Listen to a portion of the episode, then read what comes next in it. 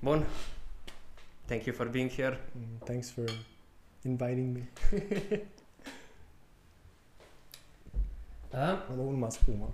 Dar e ok. E bună și spuma.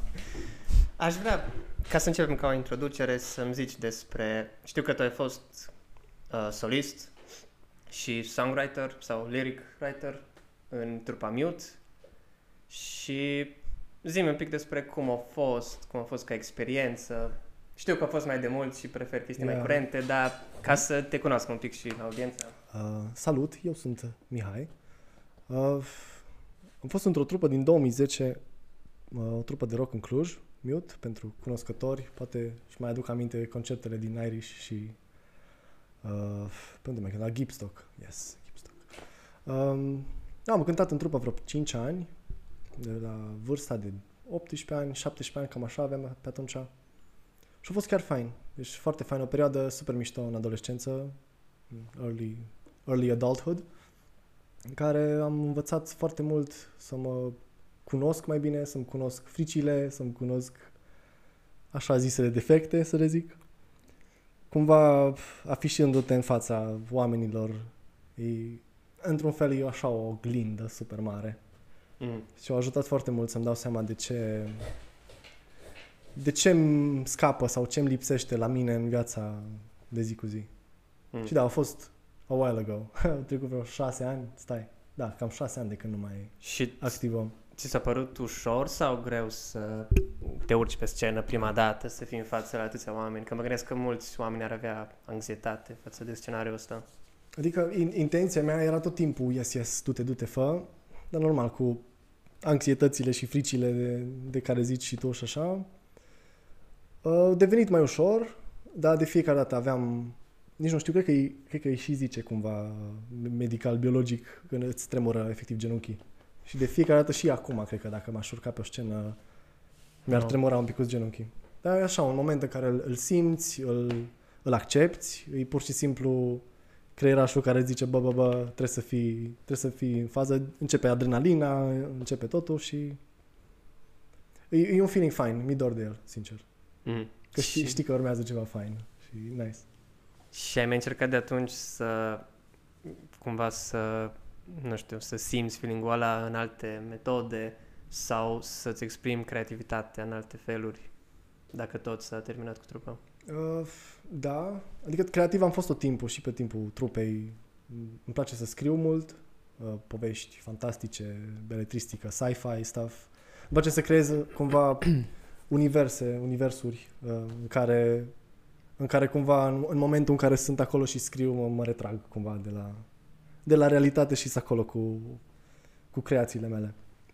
Da, da, așa și, și ce fac de zi cu zi cumva făcând marketing uh, cumva ce îmi propun eu să fac e să creez nu neapărat ceva total diferit sau fantastic sau așa, dar cumva să, să scot în evidență lucrurile faine și lucrurile de folos și poate cumva să te... și nu neapărat alți oameni, dar și pe mine să mă, să mă teleporteze într-o într-o stare plăcută, cumva. Și cumva marketingul fiind comunicare, cred că prin comunicare putem efectiv să ne transformăm realitatea în ceva, ceva plăcut. Deci acum lucrezi pe marketing la o firmă Momentan colaborez cu o firmă și, da, cam asta, facem un joc video. Învățați uh, uh, computație cuantică, jucându-vă un joc puzzle. O, să, o să-l lansăm sun. Dacă mă urmăriți pe Facebook, stuff, o să aflați despre, despre proiect.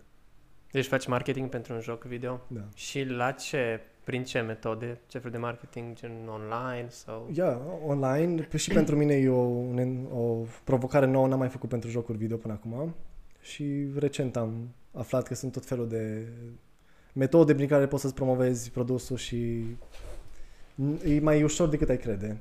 Că te gândești că da, să promovezi ceva, dar dacă o faci de unul singur, e greu, dar sunt tot felul de alte firme care se ocupă de publishing și de, de promovare și îți pun la, la îndemână networking-uri, uh, networking-uri, network-uri uh, destul de largi, de influencers și așa mai departe. Deci, Mhm. it's doable. Ideea e că trebuie să ai curajul și să nu-ți fie, da, să nu-ți fie frică să ai curajul să nu-ți fie frică. Yeah. Și simți că te satisface jobul ăsta creativ sau mai faci alte chestii pe lângă ca să... Mm, Cumva satisfăcut creativ nu cred că o să fiu niciodată până când nu... De fapt chiar, niciodată. Adică creativitatea e un lucru ongoing și creierul tot timpul scuipă afară idei. Eu cumva nu văd creativitatea ca fiind un proces pe care îl termin cândva. Da. Adică ca să satisfaci, e, e o nevoie, e constantă, e tot timpul o să ai nevoie să, să faci ceva creativ. Și momentan, da, sunt, sati- sunt destul de satisfăcut, mai și scriu și o iau încetul cu încetul. Mm-hmm. Scrii povești, scenarii. Uh, Inițial, toate cumva, nici, versuri. nici, nu m-am, nici nu m-am decis la în ce, în ce format. Știu că am început în urmă cu vreo 3 ani, proiectul la care lucrez, a meu personal la care lucrez de vreo 3 ani. Am început în format uh, roman și cumva nu- nici nu sunt cel mai avid reader de, de cărți și așa și cumva nu stăteam cel mai bine la, la exprimare și modul de a, de, a, de a scrie un text să-l faci și frumos. Eu vreau efectiv să scriu textul și atunci am trecut la scriptwriting și screenwriting în care exprim vizual și nu trebuie, adică da, un, un script de succes trebuie să, să aibă și un flow fain și să fie scris frumos, dar for now, for first draft, e, uh, e decent să scrii idei și să numai să-l termin. Cam, cam ai ideea. Eu aveam tot timpul problema în care scriam o pagină, două și reciteam iară și iară și iară de 11.000 de ori și corectam și mă trezeam cu trecut o săptămână, eu tot la alea două pagini ies și îmi băgam picioarele că nu, nu, nu reușeam să-mi satisfac așteptările că trebuie să sune super fain, că uite-te la scriitorii ăștia și adevărul e că scriitorii ăștia au stat și Da. ei an la rând și drafturi după drafturi și Da. ori ajuns unde au ajuns. Numai chestia asta o înveți când, cel puțin eu am învățat-o când frustrarea a ajuns la un moment în care păi ce mai fac, ce fac? Ori o fac, ori nu o fac. Dacă nu o fac, trăiesc mai departe cu ideea că n-am făcut nimic, cu toate că mi-am dorit, sau trec prin uh, valea asta de disappointment, care până la urmă e un disappointment dacă îl vezi ca un disappointment. Dacă îl vezi ca și un proces de îmbunătățire, pentru că n-ai, cum- n-ai cum să fii un scriitor bun din prima. Da. Sau și, ok, sunt unii care sunt talentați din prima și de get it, cum sunt la foarte multe domenii, dar trial and error. Trebuie, da, trebuie să muncești mult. Adică mi se pare că talentul e așa o... E o chestie importantă, dar e foarte mică. Adică mulți oameni au talent, dar puțin chiar fac ceva, fiindcă trebuie multă muncă, trebuie disciplină Mhm. cumva. Și ziceai și de first draft și am mai tot auzit citate pe ideea asta că Scorsese zicea că dacă nu ți se face rău când citești primul draft pentru prima dată, you're doing something wrong. Corect. Știi? Că prima dată tu chiar e cumva, mi se pare că la primul draft îți lași ideile să iasă din tine. Și normal că nu o să iasă perfect, poate nu o să iasă nici structurat deloc. Mhm. Le lași să iasă și apoi editezi, le dai un contur, le dai... Chestia asta am învățat-o și la, la marketing, cumva când am început să fac marketing acum vreo 4 ani, cred, 3-4 ani.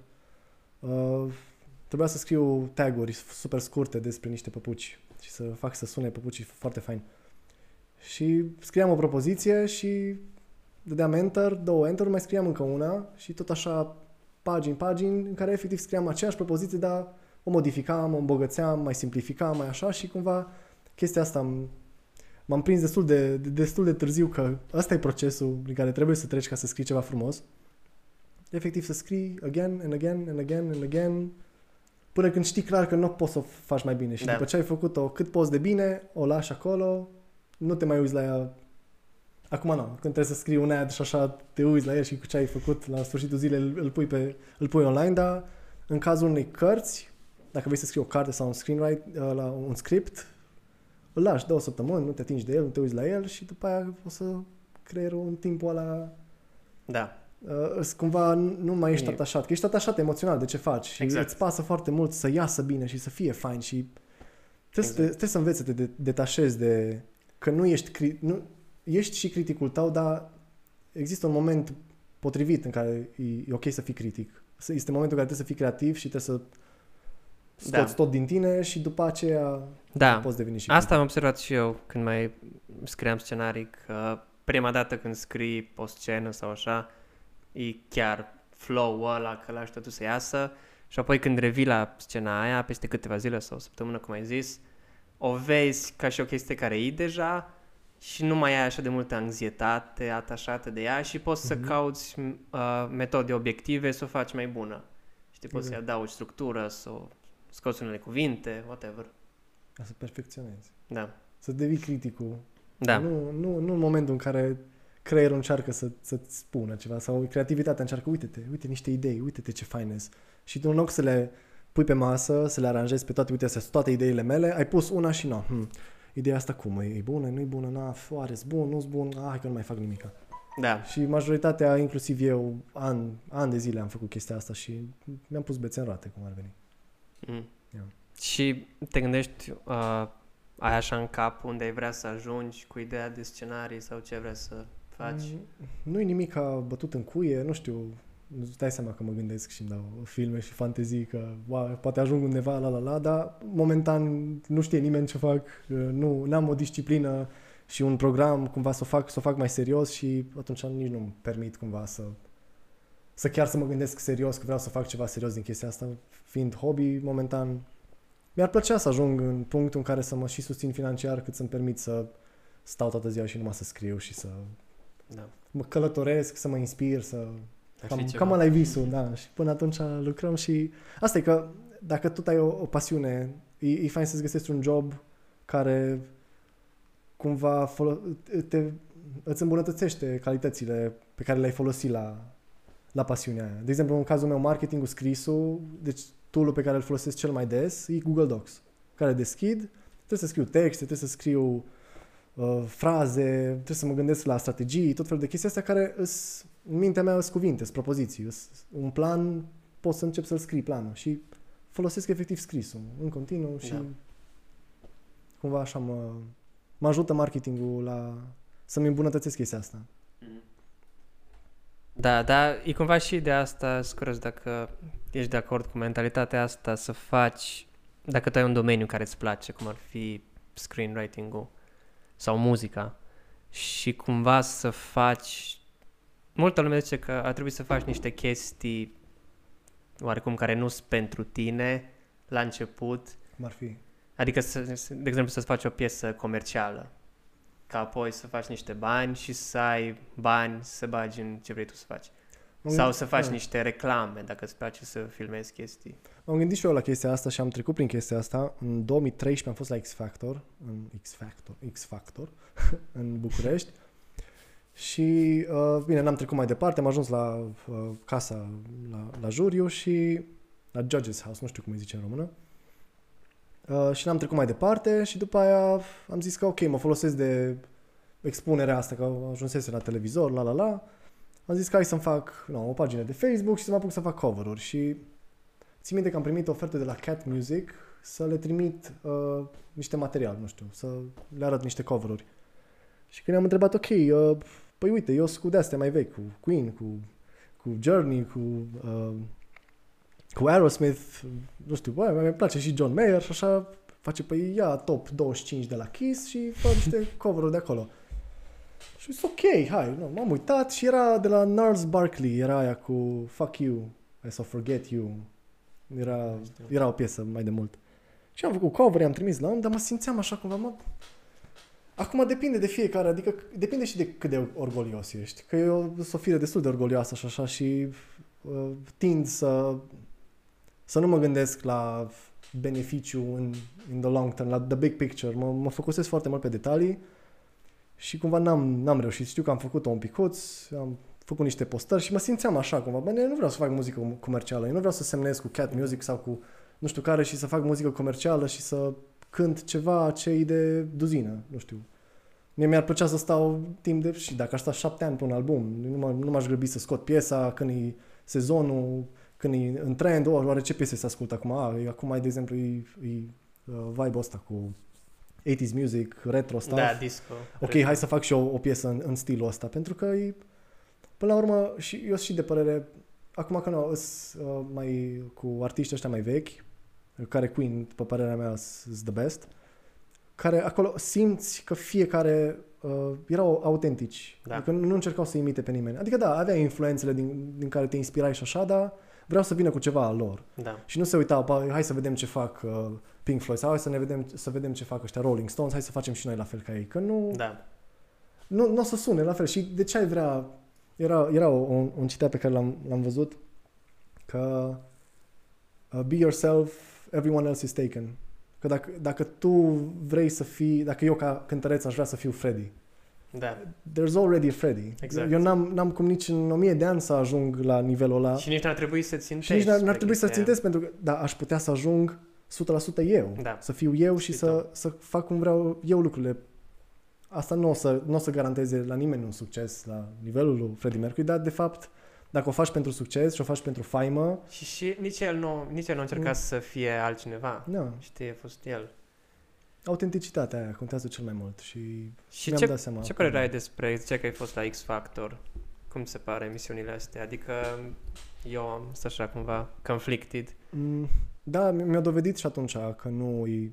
Adică cumva am crescut cu ideea asta că urmăream X Factor și uh, American Idol și uh, Britain's Got Talent de când eram mic și mă, mă vedeam pe scenă că, wow, că trebuie să mă duc acolo. Și ai ajuns?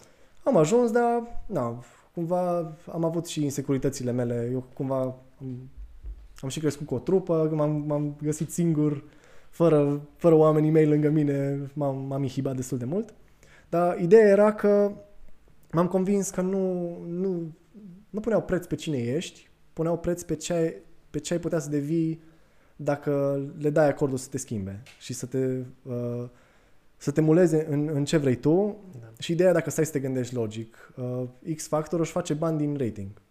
Și atunci interesul lor, acum nu știu, sigur sunt și oameni faini, am cunoscut și oameni faini acolo la antena care au fost super, super faini, dar așa ca, ca idee, uh, interesul lor, și nu zic că era intenția, dar interesul lor e să facă the most of it în timp ce uh, emisiunea rulează pe TV. Da. Să aducă cei mai interesanți uh, participanți cu cele mai taci povești, cu, Da, da. Că și, și mi-a zis să, o- să o chem pe maică mea să ne zicem că vai cum am crescut noi cu părinți divorțați, cu nu știu ce, zis, noi suntem ok, suntem chiar ok, adică nu nu-i dramă în familia mea cu divorțata mea, what the fuck. No, da, Deci m-am- chiar, chiar da, ți-au m-am, sugerat să aduci da, mai da, multă da, și dramă. m-am convins că nu le pasă de mine, le pasă de ce aș putea eu să le aduc lor. Și cumva chestia asta, păi, păi noi te creștem și îți facem promovare și nu știu ce și da, da, după ce se termină concursul, te cam lasă baltă cumva. Adică e și pe meritul tău, dacă tu te descurci și chiar îți dorești. Sunt care au reușit și și-au făcut carieră și au devenit chiar artiști faini, Mm. dar pentru mine a fost așa mm, un letdown destul. Bine, o și fost că m-au eliminat și m-am supărat și am ajuns acasă pe tren, în picioare, de la București până la Cluj. A fost o experiență neplăcută, dar m-am convins că nu trebuie să mă duc eu la un concurs și să să dovedesc ceva.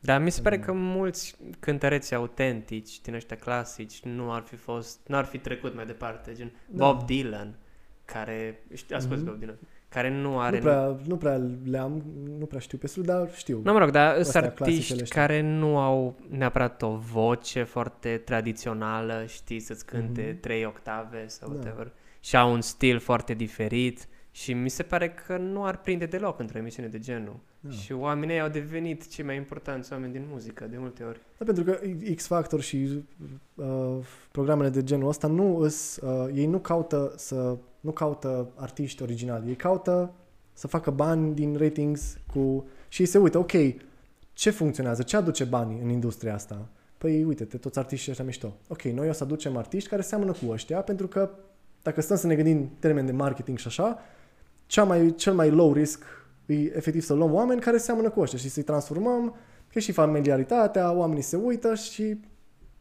facem bani cu Da. show, dar după aia artiștii aia se duc acolo cu intenția de a continua, de, a, de, de a-și face o carieră și majoritatea sunt dezamăgiți. Plus, pe lângă chestia asta, e o chestie la care m-am gândit destul de mult și, și cu trupa am cântat de foarte multe ori cover-uri și acum n-aș mai cânta cover-uri. Poate aș lua un cover și l-aș adapta și l-aș schimba complet, dar ideea asta că cineva te vede cântând piesele altora, care piesa e mișto, e faină, da. Și tu ai trecut toată emisiunea cântând cover-uri care deja piese cunoscute, sunt faimoase, dar după aia când cânti tu ceva al tău, oamenii sunt, ah, mm, păi Da. de ce nu cânti piesa aia faină al lui ăla? Păi da, dar eu vreau să-ți cânt Da. ce simt eu. Nu, nu, nu, tu cântă-mi chestia aia. Ești pur și simplu un, cum să zic, un, uh, fac, îmi scapă cuvântul, un medium între ei și ce vor să asculte. Nu vii tu cu ceva nou da. și le arăți, uite-te, ăsta și eu, asta fac, îți place. Nu, te, te folo- ești ca o unealtă. Mhm. Ei pur și simplu vin și apasă pe un buton și cântă-ne piesa asta. Și atunci aia... No, pentru mulți îi înseamnă bani, chestia asta, chiar trupe de cover fac foarte mulți bani și n-au nicio treabă. Dar pentru mine personal nu a fost o, a fost o chestie care a fost așa, bă, eu vreau să mă expun, vreau să mă arăt pe mine, nu vreau să cânt piesele altora. Mhm. Da. Yeah. Și te mai gândești să mai faci ceva legat de muzică în prezent? Da, mă duc la canto săptămânal, salut Bogdan, te pup, Proful tău? proful, proful, da. Uh, Săptămânal și mai am încă un prieten cu care începem să cochetăm o colaborare. Ne tot gândim de ani de zile, am și avut, am și avut trupă împreună după, după Mute, nu, nu a ieșit mare scofală. Dar cum am crescut, amândoi, deja ne-am... Ca să știi că după ce crești un pic și treci de adolescență, cumva în adolescență eram tot timpul, trebuie să, trebuie să imiți, trebuie să, trebuie să copiezi pe cineva sau trebuie să, trebuie să fii și tu cum sunt alții, interes, că altfel nu ești interesant. Și tot timpul aveam chestia asta care simt personal m-a tras destul de mult în spate, dar acum nu mai am chestiile astea în, în cap și sunt foarte deschis să fac ce simt eu că e, că e fain. Că place, că nu place la oameni. Mm. Și ați vrea să, ai vrea să strângeți mai mulți oameni, să fie o trupă sau... Nu, momentan suntem noi, ok, doi. Deja cu, cu ce softuri sunt și deci efectiv un, un singur om poate să-și facă piese Da. da. întregi, nu, nu mai ai nevoie de neapărat de trupă. Cu toate că e fain, e fain să ai așa o gașcă de oameni, o, o familie, să zic așa, de oameni care vă înțelegeți și eu am avut foarte mare noroc cu, cu Mute, ne-am înțeles din prima, super fain, se terminau repetițiile, stăteam și mâncam lasagne făcută de mama bateristei și ne-am, ne-am, ne-am, ne-am înțeles super fain, am devenit așa ca, ca o mini-familie. Mhm. Dar există și șansa să nu nimerești cu oameni potriviți pe, pe vibe-ul tău și nu. Se întâmplă. Și aveți un stil ce ați vrea să-l cântați sau nu-ți place să mă bagi într-un N-aș, stil? n-aș, n-aș bate, n-aș zice, asta e stilul, pac, l-am bătut în, l-am bătut în cuie. E ce simți pe moment, Mhm. eu chiar cred că un, un stil te limitează. Da. Da. Da, și cum ești, vreau să te întreb, cum ești în perioada asta cu toată pandemia, Cu etc. COVID-ul, uh, cum te simți? Uh. Mai bine, acum am avut așa o perioadă mai, mai, uh, mai down, cumva eu aveam obiceiul să ies destul de des din casă și să să stau cu prietenii și mai nou cumva în moment ce nu se mai poate și și dacă o fac îi, uh, și anxietatea aia că bă, COVID, uh, poate ne dăm unul la altul, no, e, e mai stresant și am început să văd un psihoterapeut de vreo câteva luni care efectiv m-a, m-a readus așa nu numai că m-au readus cu picioarele pe pământ, dar mi-au îmbunătățit tot, tot, toată percepția mea și modul în care îi privesc lucrurile s-au îmbunătățit destul de mult. Mm. Și ziceai că e ceva, nu e chiar așa terapeut clasic. Dar nu, nu e un terapeut clasic, să zic așa, îi, uh, îi și uh, cu tehnici șamaniste, chakre, energii și așa, cumva, eu i-am zis din prima că mă, acum nu că că ai tu o rea intenție sau că de, nu știu dacă lucrurile astea sunt real sau nu, poate sunt bullshit și nu că ai avea tu rea intenție, că poate și tu crezi în ele, dar eu sunt genul de om care mie îmi place să pun mâna, să văd, să simt s- Da. și acum asta am făcut, am pus mâna, am simțit și oricum ce consider eu despre toate energiile și chakrele astea sunt niște abstractizări la ce e biologic și ce neapărat nu înțelegem ce e de fapt acolo. Unii sunt de o părere, alții sunt de alta, eu sunt de părere că ce funcționează pentru mine funcționează și clar am văzut o, o îmbunătățire clară în ultimele trei luni. Deci de asta la, am, am fost reci- reticent un pic la început, că Că nu, auzi de toată lumea că ce chakre, la la la, dar nu, deja meditam de, cât- de câțiva ani și a fost o introducere un pic mai ușoară, dar, again, destul de reticent la început. Dar m-a convins, a început să mă convingă. Care a fost chestia care te-a convins că chiar te poate ajuta chestia asta, sesiunile? A fost ceva anume? Mm, În primul rând mă, înțe- mă înțelege foarte bine, cumva, cumva simt că, că și el o, o fi trecut prin ce am trecut eu și înțelege destul de bine situația mea, dar e și foarte receptiv și no, ca, un, ca un psiholog, adică el, el nu e acolo să-ți spună ce nu știi și să-ți, să zică ce să faci. E, e un ghid care te ghidează în emoțiile și în, și în sentimentele tale ca să ca să-ți dea vălul de pe ochi cumva. Că de fapt știi deja tot ce trebuie să știi, numai nu ți-ai focusat atenția și emoția în direcția potrivită. Interesant. Mm-hmm. Deci chiar, chiar plăcut, recomand cine, cine are probleme cu anxietate sau mici, mici pitici pe creier să apeleze la un psihoterapeut. Which is really nice. Da, cred că e cumva gândirea asta că nu, nu mergi la psiholog doar dacă ai probleme Da. Și mai ales cred că mulți oameni se gândesc că o să o facă doar dacă sunt într-un punct foarte critic, poate. Mhm. Când de fapt ai putea să o faci ca un exercițiu mental, ca și cum mai merge la sală, ca să faci un exercițiu fizic. Da, da, la, la sală cumva nu te expui cum te expui la un Da. psihoterapeut. Ca asta, de obicei, de ce o faci în momente critice, e că în momentul ăla ești disperat și zici, bă, că Dar nici nu la psihoterapeut, nici nu ești bătut de... nu ești bătut, dar, dar ai, devii, când devii vulnerabil te gândești că, bă, omul ăsta o să mă judece sau să mă critique. Da. Vezi?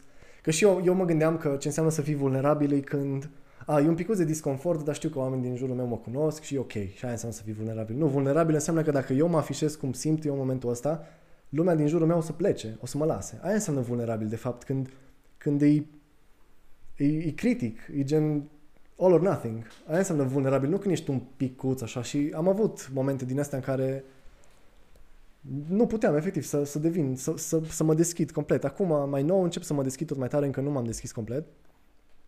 Dar e, it's a challenge. Și eu care mă consideram pe mine așa, că eu, eu sunt destul de vocal cu, cu problemele mele și cu sentimentele, că nu, nu, nu mi-e frică să, să zic de fapt cum mă simt, dar de fapt, mm, nu chiar. De fapt, mi-e frică de unele chestii. Chestiile alea care chiar au, am impresia că dacă le aude omul ăsta din fața mea, o să se întoarce, o să se întoarcă și o să plece. Mm. Și aia e de fapt vulnerabilitate. Să-ți permiți să, să fii așa. Și cu un psihoterapeut e foarte fain că el nu o să plece. Și cumva dacă ai niște traume din cauza lucrurilor astea, în momentul când te afișezi, el, el îți, îți vindecă din trauma aia. A- Arătându-ți că, bă, e ok să fii așa, deci nu, nu e nicio problemă. Mhm. Deci ai fi confortabil să zici orice cu el, nu? Momentan, mm, Sau asta e, I'm, I'm asta e getting cumva there. scopul Da, da, da, terapiei, da. să fii confortabil. Și durează să- mult, asta e, asta e, asta e ideea, că durează mult, deja sunt de 3, 3 luni și mai am, mai am niște scheleți în dulap de care nu știe și posibil să afle, afle curând. Eu îmi doresc, adică intenția mea e să mă deschid complet, că e, e spre binele meu și nu, n-ai, n-ai nimic de pierdut. Dacă, dacă zice cuiva, zici, bă, băiatule, vezi că ai, uh, ești psihoterapeut, n-ai voie. Dar nu, deci nu, nu se întâmplă nimic rău. Interesant. Mm? Ai recomanda oamenilor să meargă la La toți le-aș recomanda. psihoterapie. La toți, la toți părinții și la tot, toate mătușile și la toți prietenii și surori și frați, toți oamenii ar trebui să, măcar să, să meargă un pic să, să învețe niște tehnici de, de autocunoaștere, cumva m, majoritatea oamenilor când simt o emoție uh, încearcă să o definească gândindu-se la ea, să, să o raționalizezi. Păi mă simt trist acum. Păi de ce mă simt trist? Pentru că aia, pentru că aia, pentru că aia și puf, emoția de tristețe a dispărut. Nu se întâmplă așa. Ideea e că și creierul cum e format și cum, cum a evoluat de-a lungul timpului, emoția e o chestie mult mai veche decât rațiunea și noi suntem destul de aroganți când ne gândim că, da, cortexul nostru, rațiunea Poate fi noastră e, explicat tot. e foarte, e amazing, e foarte mișto. Câte, câte chestii poate lega și câte... De, overthinking-ul poate să se ducă în extreme. Deci e amazing creierul de cât de fain poate gândi, dar partea em- emoțională nu o înțelegem. Că noi ne gândim, ok, e trist. E, ce e trist? E o abstractizare la un feeling pe care nu putem să-l explicăm în cuvinte. Nu avem cum să raționalizăm chestia aia, dar avem abilitatea să, să stăm în emoția aia, să ne, să ne afundăm în ea și să, să o simțim și în momentul în care o simțim și o acceptăm, că asta e ideea, că majoritatea nu acceptăm emoțiile alea. Și atunci devine conflictul ăsta intern și stresul și frustrarea și anxietatea, așa că nu-ți accepti ce e de fapt. Și dacă te supără un, un, un sentiment din asta, trebuie să te duci în el. Trebuie să, să sari cap în, în emoția aia. Și după aia, când ai stat destul timp acolo cât să o înțelegi, îți aduci un pic de rațiune și încerci să completezi niște goluri acolo. It kind of, it seems to work, dar e și foarte important să ai o persoană care, care te validează în momentul în care faci lucrul ăla. De aia singur e destul de greu să faci. Să, să, și aici mă refer la traume, că traumele duc, uh, din traume ies foarte multe emoții și sentimente pe care le avem Mhm. și cu o persoană dragă, o persoană iubită, poți face lucrul ăsta, să, să te vadă vulnerabil și vul- exact cum mă refeream la, înainte ce înseamnă vulnerabil, efectiv să-ți permiți să fii într-un așa fel încât să crezi că persoana asta o să plece. Și dacă persoana asta îți arată că nu a plecat, să bagi un pic la cap să... Nu sunt psihoterapeut, nu știu exact tot, tot procesul, dar ideea e de, de conectivitate. Ai nevoie de, alt, de alți oameni. Că toate traumele astea sunt niște, niște lucruri sociale. Sunt chestii care țin de relațiile cu alți oameni. Că dacă ai fi singur într-o cameră, dacă ai avea în continuu niște gânduri sau niște emoții nasoale, îți efectiv niște voci pe care ți le-ai, ți le-ai băgat în cap. Îs, îs alt, îs, nu ești tu. Că tu, de fapt, n-ai nicio treabă cu tine. Da. Îs vocile altora, îs părerile altora și îs, că suntem ființe sociale, trăim într-o societate, deci nu avem cum să ignorăm totul și zice, a, pe mă doare fix în cur, de ce zice asta? I don't give a shit. Și, dar de fapt you do. Nu există om care să nu-i pese de, de ce cred Da. ceilalți despre el. Da, Numai dacă cred nu, e asta. sociopat sau... Da, you know. nu știu, e cumva ideea că ai zis că să te deschizi unei alte persoane Mhm. Și care-i, care-i scopul? Adică dacă tu te deschizi, îi zici o chestie super personală și vulnerabilă unei alte persoane și cu ce scop? Adică și dacă nu se ridică și pleacă, cum ai zis, zici, a, ok, te înțeleg, tu tot o să simți chestia aia, tot o să simți disconfortul cauzat de trauma aia, chiar dacă te înțelege altcineva. Păi it's, it's an ongoing process, dar noi, noi dacă, dacă stăm să ne uităm cum a evoluat omul și cum am ajuns ca ființe sociale și așa, e, noi, noi, noi vrem să fim apreciați, să fim importanți, să, să, să, să ne pese, să, să avem pe cineva căreia să, să ne pese, să-i, fuck, să-i pese de noi, dar asta e din cauza că probabil părinții nu ne-au învățat că, mă, cât ești tu, e destul. Nu trebuie să fii într-un anumit fel sau să, să faci un, lucrurile într-un anumit fel ca să fii up, să, fi, să fii la standardele la care se așteaptă toți. Mhm. Și făcând chestia asta, adică nu, nu o faci odată sau... E, e pur și simplu să te expui. Să te expui, să-ți expui demonii ăștia din, din creier, ăștia, vocile astea care zic că nu ești destul de bun, nu faci aia bine, nu faci aia bine, nu faci aia bine. Sunt niște chestii care le porți cu tine pe care trebuie efectiv să, să le scoți afară, să zici, bă, hai să pretend, hai să văd. Is it real? E chiar pe bune și mă expun. Vol- Efectiv, să zicem că acum eu sunt vulnerabil față de tine, dar vulnerabil la modul serios. Și dacă tu ai o reacție la care eu nu mă aștept, că eu mă aștept efectiv să iei să pleci. Dacă tu nu pleci, Stai să facă, "E, tu efectiv îmi, îmi comunici că, bă, e ok. Și îmi comunici, eu cred că îmi comunici și la un nivel rațional și și la un nivel emoțional, pentru că în momentul ăla, eu, mă, eu asta e că așteptarea aia ca tu să pleci, e anxietatea aia în mine care stă așa, să puște și în momentul în care ai plecat, e gen, ha, ai văzut? Ai ai văzut că am avut dreptate. Dar, de fapt, dacă se stinge, începe să crească și tu nu pleci, îi, mm, se calmează, Mm. dispare. Ca... Și în momentul ești, da, de fapt, da, e ok. E foarte interesant că uneori când te deschizi sau ești vulnerabil cuiva, reacționează ciudat. Și nu-mi dau seama de ce se întâmplă asta. Pentru că și ei au uh, traumele lor și, și se văd ei cumva în tine. Adică și eu, și eu văd la, la unii oameni care au curajul să fie super deschiși și foarte onești cu unele lucruri pe care eu poate le țin secrete sau nu vreau să știe nimeni. În momentul ăla reacționez Te așa simți pentru că atacat, că pentru el a că- avut curaj să se deschidă. nu mă simt atacat că au avut curajul, e cumva mă pun în poziția lui, dacă eu aș zice ce zice el cu chestiile mele, se întâmplă exact, e ca și cum eu aș zice chestia aia. Eu devin vulnerabil și în momentul ăla las. Ah, Este așa, cumva mă îndepărtez de ce știu că mie mi-ar face rău dacă aș face ca tine. Da, da. Și atunci de-aia sunt așa mai, "Uh, ce, cum să zici așa ceva? Da, da. Păi, de fapt, de ce ți frică? Că și, știi tu că dacă tu ai zice ce zice persoana asta, alții ar reacționa în felul în care reacționezi tu. Da. E un paradox, așa, e o chestie care Da, e mișto. mi se pare că foarte mult oamenii reacționează din frică, foarte mult. Mhm. Și cred că și ura e, se naște din frică, până la urmă, nu? Da, pentru că ura ce e? E dezgust. E keep away. Stai departe de mine.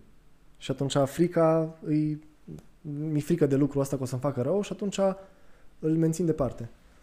Asta e că dacă, dacă, stai, dacă stai în sentimente, că asta le ziceam, ce, ce înseamnă să stai în în feeling-urile tale, să se adâncești, în ele, să le sapi, e să ajungi la concluziile astea, că de fapt eu nu urăsc. De fapt ce e ura? E o frică, e o, e o, re, e o repulsie, e un dezgust, e o...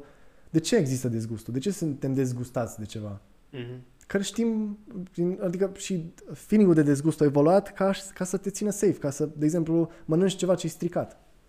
Știi că dacă mănânci și îl înghiți și îți ajunge în stomac, în, Da. da. nu, mâine o să fie o zi nasoală. Dar în, după ce ai mâncat odată, după aia ți greață. Uite, eu la 3 ani, cred că, sau 4 ani, mâncam uh, lubeniță. Și maica mea foarte faină, tăia soldăței la mine și, mie și lui frate meu și băga mână ca sparții. Și eu pe la vreo, nu știu, noaptea târziu, m-am trezit din somn și am vomat în, în, în pat. După aceea în, la wc după aia în cealaltă cameră a fost un clusterfuck de, de nebunie și până și în ziua de astăzi, eu dacă miros lubeniță, îs, uh, îs, așa nu, I, I, I don't get it. Și Da, da, da. da. pentru mine nu are un gust plăcut, e, e sec. Și, și Da. Asta e dezgustul. Îi știe creierul, în momentul ăla s-a, s-a, s-a întărit o sinapsă care comunică, de atunci, bă, dacă bagi mult din asta în tine, o să ți se facă rău. Și dacă ți se face rău la un nivel foarte extrem, mori, știi? Și atunci creierul joacă rolul de protector. Dar totuși cum se transformă în ură? Adică tu nu urăști lebenița, lubenița, cum îi zice, spui, Mm, e interesant. oamenii Cum, ciudați. cum, cum, cum, cum mm, se transformă? Frica în ură. Da, când urăști pe cineva. E atunci când e, e vorba și de intenție, că la, la ură cred eu că uh, urăști pe cineva când crezi că persoana aia are intenția să-ți facă rău. da, Și atunci cumva ai nevoie de niște ziduri incredibil de puternice, că ura până la urmă e un zid foarte gros. Deci când urăști pe cineva, n-ai cum să te conectezi cu persoana aia. Deci tu ți-ai tras, e ca și cum ai cetatea ta și zici, ok, cum mă p- protejez cel mai bine de ăștia care vin să-mi facă rău? Îmi fac un dita mai castelul cu mhm, pereți de 10 metri de cărămidă. Și atunci nu mă mai, da. nu mă mai lovește nimic. că Nu, aș, aia, aia e ura. mhm. Pentru că în continuu, și ce faci când urăști pe cineva, în continuu îți aduci aminte cât de mult ți frică de chestia asta sau cât de mult vrei să eviți chestia asta. Și ura e efectiv un ongoing process de, bă, stay away from this. Da. Și dacă îi permiți să meargă acolo, Eu de ceva vreme încerc să ajung la chestia asta, să nu mai urăsc pe nimeni, efectiv, pe nicio persoană din trecut și așa. Și mi-a fost mult mai ușor de când am realizat, am realizat dintr-un serial chestia asta că ura provine din frică, din Twin Peaks, dacă ai auzit. am auzit de ea, dar nu l-am văzut. Mi se pare că asta era o temă destul de principală și da, odată ce realizezi că oamenii, dacă eu zic ție ceva sincer și tu ești că, bă, ce ciudat ești sau ce aiurea ești, mă gândesc că tu probabil ai o frică în tine și de asta ai reacționat așa. Da, pentru că văd, Și- văd în tine o oglindă. Da, și mi-e mult mai ușor să mă gândesc, bă, ok, probabil nu o să mai vorbesc cu tine așa de mult, dar nu te urăsc, știi? Da. E, Și și vorba de atașament aici. De ce, de ce ai vrea ca persoana asta să fie de acord cu tot ce zici? Acolo e, o- e o nevoie... ca să-ți valideze ție punctul de Da, vedere. e, e o nevoie acolo de atașament. Da, Și ideea e că, normal, un copil ar trebui crescut cu ideea de ești ok singur, ești ok, n-ai nevoie să te atașezi de nimeni. Adică normal o să te atașezi de, de părinți și de mamă, pentru că așa e natural, dar n-ai nevoie de nimeni în viața ta să te valideze. Mhm. Și foarte mulți, eu inclusiv, am, am crescut cu, cu ideea asta că trebuie să fiu validat, trebuie să fiu acceptat, trebuie tot să mă placă și nu, nu neapărat să mă placă, dar să nu mă nu placă. Mhm. Știi cum zic? Adică să nu fie de polul opus. Da, da. Adică Să e te ok dacă nu mă placi, dacă ești accepte. neutru e ok, dar dacă nu mă placi, atunci e, hu, oh my god, trebuie să fac ceva și atunci o compensez prin, prin tot felul de chestii. Și asta de ce zici tu de, de frică, asta e o oglindă. Că e meta stuff, e, e dubios așa cumva, dar dacă stai un pic să te gândești, e adevărat. Că pe tine te, te, te supără și te deranjează lucrurile la alți oameni care de fapt te deranjează la tine. Da. Pentru că altfel e, e ca ideea aia, e un psihoterapeut mișto pe YouTube, am dat de el recent, Menis uh, Iaguris, și e, e ca ideea aia, mergi pe stradă și l-auzi pe unul că strigă idiotule. Dacă te întorci, te simți. Știi că e ideea aia, că te simți, că de ce te întorci? Crezi că ești idiot? Știi? Și e asta, e când, când te uiți la cineva și spune ceva ce te deranjează, e ca și cum ar fi strigat idiotule și tu te întorci și te uiți. De ce te întorce la... Da, dacă- De ce te întorce da. dacă cineva strigă idiotule? Dacă te consideri idiot, o să te întorci. Și aia, dacă, dacă unul zice o chestie cu care ești total de aco- care te super supără, așa, deep down, eu, eu, nu neapărat că ai face tu la fel sau că crezi exact la fel, dar chestia aia pe care Da. el o zice te, te sperie. Te, are ceva, e, e, e, e în tine, nu știu, e, Da, e comă, Da, super, Păi, ne dăm super meta. înțeleg, dar gen e Ia. ca și cum dacă cineva îmi zice, bă, ești prost.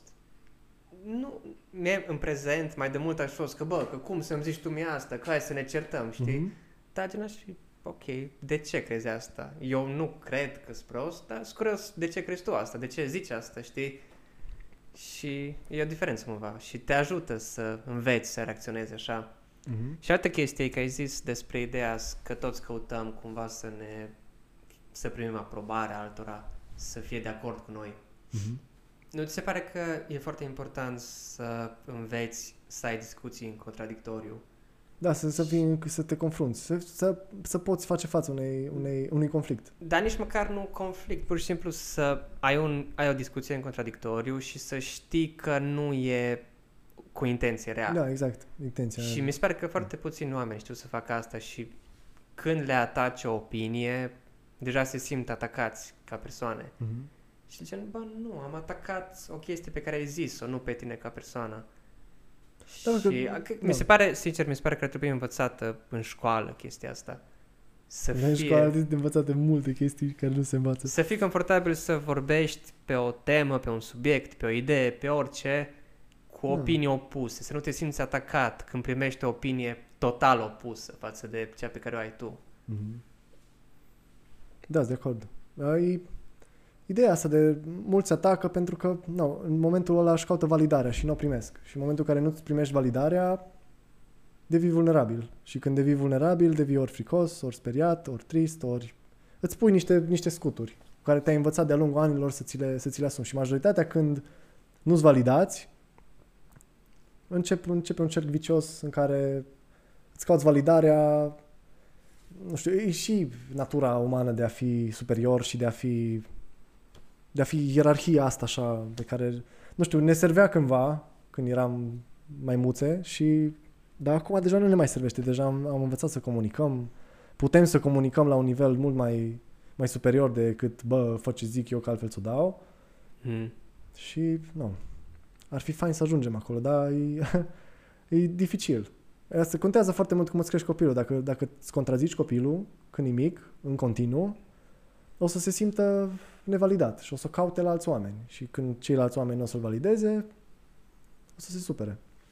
Mm. Pentru că toți vrem, nu neapărat că vrem să fim validați, dar vrem să fim ok, vrem să fim destui așa cât suntem. Că și validarea asta nu e, nu e ceva s- că ești tu normal și vrei ceva în plus. Că ești mai puțin decât crezi că ești Da. Sau crezi că ești mai puțin decât ești și vrei ceva să te, aju- să te aducă la normal. Și cum Să fii poți, și cum tu poți nou. scăpa de asta? Psihoterapie. că sunt niște traume acolo, sunt clar niște traume acolo care trebuie, trebuie adresate. Interesant. Și singur, nu știu, probabil sunt metode care poți să faci și singur, dar eu nu, nici n-am vârsta necesară să zic că da, asta faci asta sau faci asta. Eu știu ce am, ce am încercat pe mine, că de cam de 3-4 ani așa, cu vreo 3-4 ani am avut un moment care mi-a, mi-a schimbat un pic percepția vieții și am zis că bă, trebuie să, să-mi adresez niște Vrei să probleme. povestești în momentul? Sure. Am, am plecat de la fosta prietenă, am stat împreună vreo 8 ani și eram foarte, nu știu, așa, nu eram happy deloc, nici cu mine, nici cu ce era în jurul meu și cum, cum vedeam eu viitorul și nu eram nici, nici împăcat cu oamenii din jurul meu, eram foarte resentful și bitter așa, pentru că căutam validare. Căutam în continuu validare și nu o primeam și atunci am zis că no, efectul neprimirii validării era nervi și mă enervam și mă super tripam. Și cum am zis, ok, trebuie să adresez chestia asta, că nu vreau, nu vreau să ajung să fiu nervos tot timpul și să alung oameni din jurul meu, că asta faci când nu nu, nu, nu accepti, când ești pe defensivă tot timpul și ești agresiv și așa îi alungi din jurul tău. Și atunci am, început, am dat de meditații și am început să meditez și să încerc să mă calmez. Cumva singur am încercat foarte multă vreme, dar nu prea funcționa așa de bine și după aia cu psihoterapeutul a început să... Uh, de fapt, da. Deci ai nevoie de cineva, sunt ferm convins că ai nevoie de cineva. Singur nu se prea poate. Mhm. Și e păcat, pentru că nu, și psihoterapeutul trebuie să facă niște bani și sunt destul de scumpi și așa că nu. Asta este. Dar poate împreună o să ajungem într-o societate care o să ofere ajutorul ăsta for free la oamenii care chiar au nevoie. Mhm. Că e păcat. Așa să, să trăiești o viață întreagă cu niște anxietăți și niște frici. Că de acolo veneau și nervii mei și supărările mele, din frici și din nevoia de validare.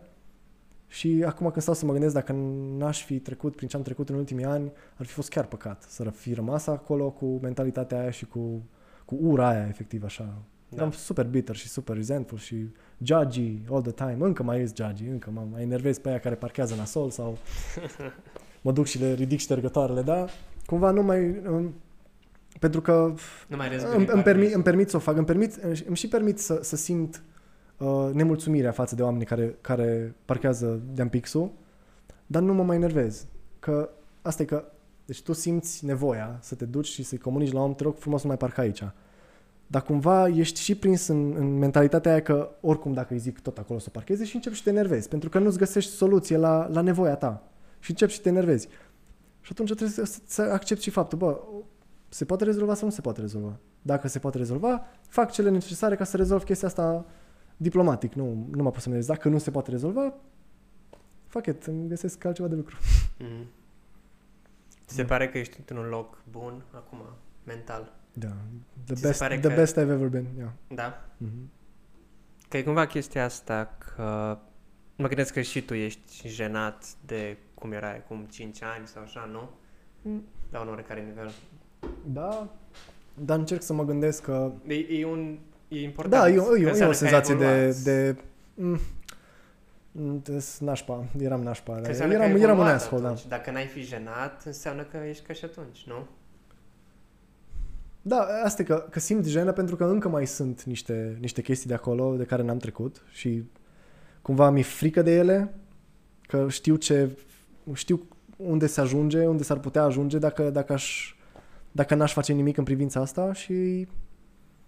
Da, da, e, e, cum, e cumva, e un, e un mix de rușine cu, cu, cu așa, un... nu știu- nu știu Eliberare. cum să zic. Da, eliberare așa. Dar dacă stau să mă gândesc așa un pic, că asta e, sunt niște emoții și dacă stau un pic în emoții și mi le, mi le descoper, e, e de fapt așa un, un regret, regret mai mult față de persoanele cu care eram atunci, de care nu, pot să zic că am profitat și am nu m-am purtat ef- mai mult de aia, de aia mi, mi rușine mai mult. Nu neapărat de cum eram eu, că știu că e un proces, cu toții creștem și așa. Mi mai mult rușine de persoanele alea, dar în rest, I'm good. Dar cred că și persoanele alea înțeleg că poate și ele sunt diferite astăzi decât erau atunci. Posibil, da. Și cred că și ei înțeleg că oamenii se schimbă de-a lungul anilor. Mhm. Sper, da. Sper. Că și am chestia asta, că mă gândesc că am, interacțio- am interacționat cu unele persoane acum 5-10 ani și eram... ci- Nu, nu eram nimeni atunci, știi? Eram... Da. Dar mă gândesc că și ei sigur înțeleg că oamenii se schimbă. Și și dacă nu înțeleg, tocmai ai ideea că dacă speri, că și eu acum am zis că sper să înțeleagă, da, deci caut validarea, cumva, cauți for, forgiveness-ul, iertarea de Da. acolo, dar de fapt doesn't matter, nu și nu, și nu zic că nu contează în faptul că oh, mi se rupe. Ideea e că eu am învățat ceva de acolo și Da. nu mi-aș mai permite să mai, să, să mai fac chestiile astea, chestiile alea în, în, în felul ăla și nu știu, e interesant subiectul. Da. Îmi dă de gândit așa și parcă, parcă aș sta să mă gândesc mai mult. Da, da. E un, pentru mine acum e așa o perioadă foarte mare de explorare uh, personală și mă, mă trezesc că zic un lucru și după aia îs, hei, hei, de fapt nu e așa. Și mă tot contrazic în, în continuu. Mm. Ajung să mă, deci, deja mă contrazic singur pe mine de, de foarte multe ori. Ai putea să-ți faci zilei. un podcast cu tine. Da, și să vorbesc singur. Și să fiu ambii invitați. exact. E ok să te enervezi, ba nu e ok să te enervezi, pentru că vrei validare. Da, vreau validare, dar de ce nu e, ce nu e ok cu validarea? Păi validarea înseamnă că tu vrei, ai nevoie de ceva. De ce ai nevoie? De, ai nevoie de tine și de atât acum. Și atâta timp cât tu ești uh, împăcat cu tine, persoanele din jurul tău o să se simtă bine. Hmm. Și asta e o chestie interesantă, că mi se pare că cel mai fain cadou pe care poți să-l dai prietenilor tăi și iubitei tale sau iubitului tău e să fii tu ok, Mm-hmm. cumva. Și să le arăți că se poate. Și se poate să fii un om, oamenii care mă cunosc și știu prin ce am trecut și cum sunt și cum am fost așa, dacă eu le arăt că, bă, uite, eu acum sunt ok, probabil cineva se regăsește în mine sau sunt oameni cu care am mai povestit de-a lungul vieții, care se regăseau și semănam și așa, cumva aveam ceva în comun. Acum să vadă că, de fapt, bă, it's ok, se poate, e... asta poți să le oferi la oameni. Adică dacă te duci să, să încerci să-i ajuți practic și să le găsești soluții și să cumva te bagi în viața lor și poate pentru ei metoda aia nu funcționează. Nu, N-are, n-are rost. Păi nu prea ascultă nimeni de sfaturi, poți să le zici că nu Exact, oricum și eu, eu știu clar că eu nu zic, am ascultat de genul, sfaturi pe toată viața mea. Ceva de genul că e tot povestesc, că știi, când eram copil, am pățit chestia aia și tu le zici, ok, ai putea să încerci să faci aia. Zic că, da, da. Nu, și să-ți mai zic, când eram, știi, mm-hmm. Nu mhm. te ascultă, tot continuă. Dacă și eu în, acum patru ani eram exact ca tine și făceam nu știu ce și uite de cum am trecut peste chestia aia, it's not gonna help. Singura chestie pe care chiar pot să o zic cu super tărie e că și nu e o chestie specifică, e pur și simplu conectează-te cu altcineva și spune-i despre, despre ce e vorba. Vorbește cu cineva la modul foarte vulnerabil. Mm-hmm. Și de obicei asta faci cu psihoterapeuți. Nu fac reclamă la psihoterapeuți, dar uh, pe mine chiar m-a, m-a ajutat foarte mult.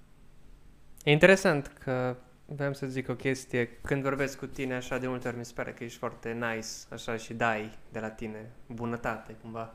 Mm. No homo. Mm. Da. Și e foarte interesantă chestia asta pentru că încerc să fac și eu tot mai mult când interacționez cu oameni să fiu nice cu ei. Și, nu știu, e greu de făcut.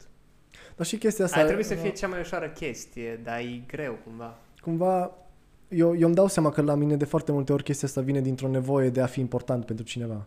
De fi adică, eu, da, și să fiu validat că, uite de treabă e asta, mă, ce mișto tipul ăsta. Și atunci acum recent, ca tot timpul așa, de tot timpul m- lăsam de la mine, adică din, din cine eu ca să, ca să fiu acolo pentru persoana aia. Acum depinde, că eu aveam două extreme, ori eram foarte nice, ori eram un asshole.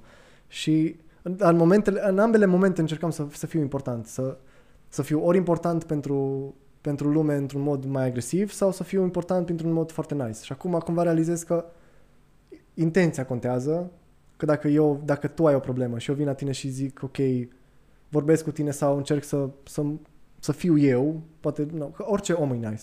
Deci orice om pur și așa, în esența lui e nice, toți suntem nice. Nu mai avem bullshit noastre care ne opresc din a ne deschide da. și ne, a ne exprima de fapt cum, cum vrem să ne exprimăm. Și asta e că am realizat că de foarte multe ori când făceam pe nice guy, voiam de fapt să par nice guy. Și dacă stai să te gândești, e de fapt un rol, un rol pe care îl joci. Mm. Că de fapt poate chiar nu-ți pasă de problemele persoanelor sau de, de persoana aia. Știi? Adică nu, nu, nu trebuie să, să fii salvatorul oamenilor. Că chestia aia, eu, eu, eu sunt ferm convins că în, în lumea asta trebuie să, să te pui pe tine pe primul loc, în, în sensul în care să, să fii tu bine, să fii ok, să fii împăcat, să fii fericit, să fii, să fii liniștit. Și după aia, nu știu, chestia asta se propagă în jurul tău, așa cumva. Oamenii, oamenii simt chestia aia. Și probabil de chestia aia zici tu, dar știu eu, sigur, am, am făcut-o de multe ori, în care eram nice just to be nice. Asta e chestia, că yeah. unii oameni uh, o fac doar ca să-i placi mai mult. Mm-hmm. Zis tu. Că vei validare, yeah. Dar mi se pare foarte tare să ajungi într-un punct în care ești nice fără să ai nevoie de nimic, doar fiindcă vrei tu să fii asta, să fii așa. Păi doar atunci și ești nice. Da, și să, să dai să dai căldură oamenilor, să fii bun cu ei, fără să aștepți nimic înapoi. Mm-hmm. Și nici, aprobarea, nici aprobarea lor, nici yeah. nimic. Be like Jesus. Da. Exact. O ultimă idee, Mihai. Ce ai sugera oamenilor, în general, ca sfat mm. de viață, ca sfat de carieră, de orice? Uh, carieră nu știu, că nici o habar n-am ce fac, dar uh, aș putea să le zic așa, nu știu, din experiența mea cel puțin, în care m-am luptat, să zic așa, cu insecurități și cu complexe și cu anxietăți și cu frici, îi să nu fie frică să te expui. Adică chestia asta de vulnerabilitate, suntem toți cu ideea că dacă ești vulnerabil, ți-o iei în gură și mori. Că e gata viața ta și totul. Ca și asta rămâne din liceu. Când în liceu toată, toată chestia socială era, oh my god, ce zic așa despre mine, era cel mai important lucru. Dar acum pot să văd cu alți ochi și să zic că cel mai important lucru e cum te simți tu cu tine și cum te simți cu cei din jurul tău, cât de, cât de natural e totul, cât de, cât de fain vine totul de la sine. Mhm. Și dacă cuiva nu-i pasă, nu, nu, nu, că- dacă cuiva nu-i place de tine, n-ar trebui să-ți pese. Da. Pentru că suntem destui. Dacă la ala nu-i place de tine, o să placă mie. Da. Good words. Încheiem pe asta. Mersi că ai venit. Uh, Mersi un că m-ai episod chemat. destul de personal și interesant și fain. Asta a fost. Yes. Mersi că te uiți. Yay!